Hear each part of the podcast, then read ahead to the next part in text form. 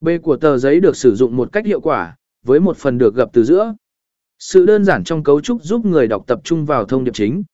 Thiết kế dễ nhìn đối với bờ giỏ cụ đôi, việc giữ một thiết kế đơn giản giúp tăng tính thẩm mỹ và dễ nhìn sự sáng tạo trong việc sắp xếp hình ảnh và văn bản là chìa khóa B phù hợp cho thông tin tóm tắt hoặc quảng bá sự kiện thông tin tóm tắt bờ giỏ cụ đôi thường được sử dụng để cung cấp thông tin tóm tắt và ngắn gọn về doanh nghiệp, sản phẩm hoặc dịch vụ mỗi phần có thể chứa một điểm quan trọng hoặc một khía cạnh cụ thể quảng bá sự kiện đối với việc quảng.